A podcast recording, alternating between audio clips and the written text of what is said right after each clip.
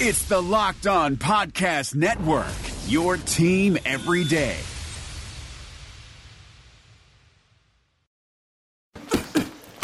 That's for my crazy day.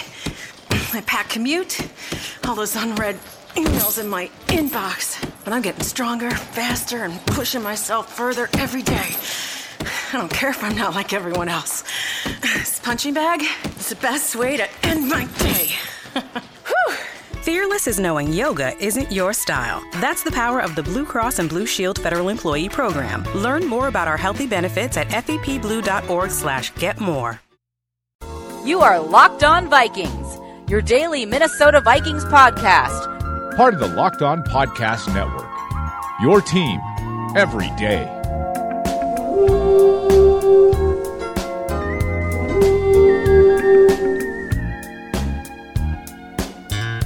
Locked On Vikings on the Locked On Podcast Network. It's Friday, TGIF, episode 204. A message before we get started. You can join the Locked On Podcast Network because the Locked On Podcast Network is hiring a national sales manager. Be a part of the fastest growing sports podcast network selling the NBA channel, NFL channel, and the entire network to national advertisers. If you have the skills, the perseverance, and the game to be part of the Locked On Podcast Network, email lockedonpodcasts at gmail.com with your resume. That's lockedonpodcasts at gmail.com. Today, I'm going to continue the NFC preview, and we're going to go with the South Division today. Sage had some things come up this morning, so we're going to roll solo, and that's okay. The NFC South last year, the Atlanta Falcons were champions at 11 and 5. Tampa Bay Buccaneers 9 and 7, a team on the rise. New Orleans Saints 7 and 9. Carolina Panthers 6 and 10 off of their NFC championship. There's certainly an argument to say this is one of the better divisions in football, but again, it's hard to predict from year to year. With Ryan, Jameis, Brees, and Newton, that is a darn good quarterbacks division. It's definitely the best in the NFC. It's better than Prescott, Manning, Cousins, and Wentz. There are definitely no slouches in that group. So when you have quarterbacks of that caliber, you're going to be pretty good. Let's first look at the division champion, NFC champion Atlanta Falcons, who lost a heartbreaker in the Super Bowl. In free agency, they bring in defensive end Jack Crawford from Dallas. Dontari Poe, the defensive tackle from Kansas City, bolstering that defensive line. They also get wide receiver Andre Roberts from Detroit. What did they lose? Not a whole lot. They lose their fullback, Patrick DiMarco, receiver Aldrick Robinson, who wasn't really a key player on that team. In the draft, they took outspoken defensive end Takk McKinley. In the third round, they got linebacker Duke Riley from LSU. So the defense is being strengthened in Atlanta, trying to get to the level of the offense, which is already prolific. Atlanta had the second best point differential in football last year and the best in the NFC, plus 134. Now, on the other hand, the 9 and 7 Bucks were an anomaly. They were actually negative in their point differential, but still were above 509 and 7. Is that an analytical sign that they could regress? We don't know. They were active in free agency. DeSean Jackson to Tampa. Defensive end Chris Baker. Free safety J.J. Wilcox. And backup quarterback Ryan Fitzpatrick. Kicker Nick Folk. They lose quarterback Mike Glennon to Chicago and defensive tackle Akeem Spence to Detroit. Wide receiver Russell Shepard also goes to Carolina. But Tampa Bay will go as far as Jameis Winston is going to take them, I would say. They got him OJ Howard, the best tight end in the draft with pick 19. Chris Godwin of Penn State in the third round, a wide receiver. Safety Justin Evans in the second round. Kendall Beckwith in the third round. They had four picks in the first three rounds, had a really nice draft, barely had anything on day three. It's an intriguing team that could go places if the defense comes around. The question is, how will they do in the division?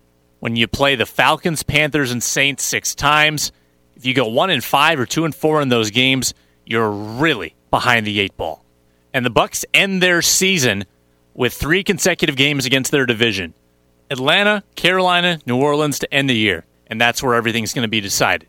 No team in the NFC South, though, is more active than the New Orleans Saints. Larry Warford, four years, 34 mil. Nick Fairley, AJ Klein, four years, 24 mil from Carolina. Ted Ginn Jr., they sign Adrian Peterson. They sign Manti Te'o from the Chargers. Alex Okafor, Clay Harbor, and Rafael Bush, some more minor signings. We've already broken down the Saints a lot with the Adrian Peterson news and laid out how this team is making a commitment to defense and line play. The thing about the Saints is they always have that ace in the hole with the Superdome. I'm never going to watch a Saints game there and think that they're not going to defend their home field. It'll be fun to watch Adrian Peterson run with them this year, and believe it or not, he's working on his pass catching skills in OTAs. That's something we've never heard. Here's the story from the Times Picayune down in New Orleans. Mark Ingram sat out the workouts, leaving Peterson to take the bulk of snaps with the first teamers in 7 on 7 and team drills. And quite a few of those practice reps came with Peterson leaving the backfield for design pass plays up the sideline. Peterson has never been known for his receiving skills, mainly because the Vikings didn't ask him to play that role too often. But that should change with the way the Saints use their running backs a little bit later in the story. Did Peterson look wide receiver esque calling in passes from Drew Brees on Thursday? No. But you shouldn't expect him to be, probably ever. Peterson did appear capable of handling the duties if called upon, given the snapshot I saw Thursday. You can only chuckle at the naivety with New Orleans media and probably with the New Orleans players as well. Not trying to pour too much salt in the Peterson wound here, but the stories that we read year after year about Peterson working on pass catching became so predictable and so comical that it's hilarious now to see it in, in another market. That's all. So that's the Saints. They've definitely got the biggest variability. Can't predict them whatsoever. Carolina Panthers seem like a team poised for a bounce back. They signed Matt Kalil to a lucrative deal, Captain Munnerlyn, Charles Johnson. They basically stole the Minnesota Vikings. Julius Peppers at age 37 also goes to Carolina. Mike Adams, the safety, Russell Shepard from Tampa Bay. They did lose Mike Remmers, AJ Klein, Ted Ginn Jr., and Mike Tolbert. That offense got depleted a little bit.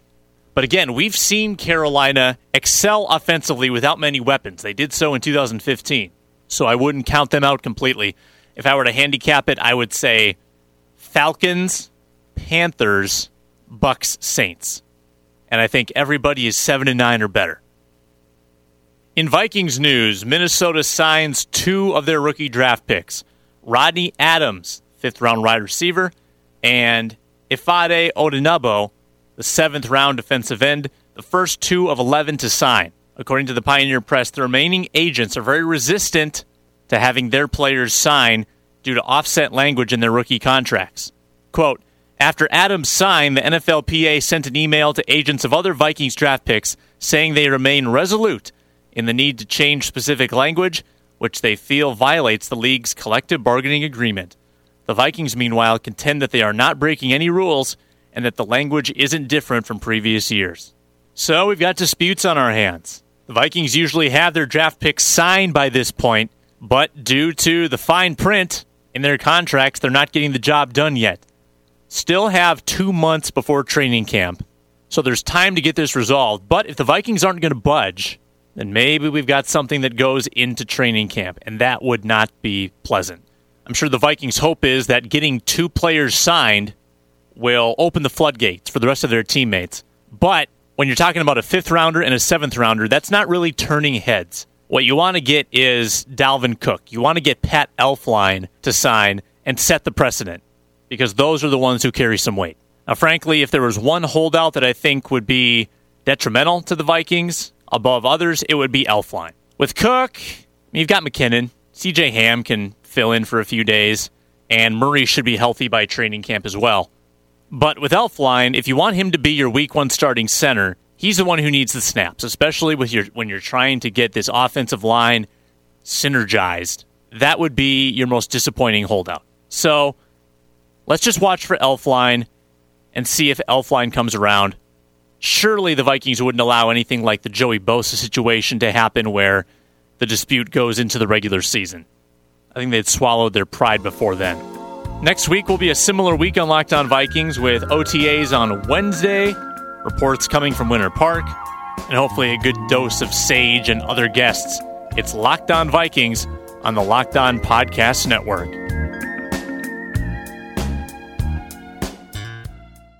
Is democracy in danger or decline? Condoleezza Rice, William Galston, and Carlos Gutierrez and others take on this question in the fall edition of The Catalyst, a journal of ideas from the Bush Institute. Surveys show Americans place less trust in institutions like the media and business. Others contend America has faced far more challenging periods and emerged strong. Leading policymakers, Bush Institute experts, and respected journalists take on this debate. Read about it at bushcenter.org/catalyst. Hey, sports fans. My name is Ben Beecken. I'm the host of Locked On Wolves, the Minnesota Timberwolves podcast on the Locked On NBA network. The Wolves might be in the middle of what's turned out to be a pretty miserable season, but there's still plenty to talk about. From the aftermath of the trade deadline to looking ahead at what moves Gersson Rosas and the front office might be planning for the summer, to the possibility that all star snub Karl-Anthony Towns could go off on any given night, it's still going to be a fun spring. Tune into Locked On Wolves daily, Monday through Friday. I'm Ben Beecken with Locked On Wolves, and we'll catch you next time.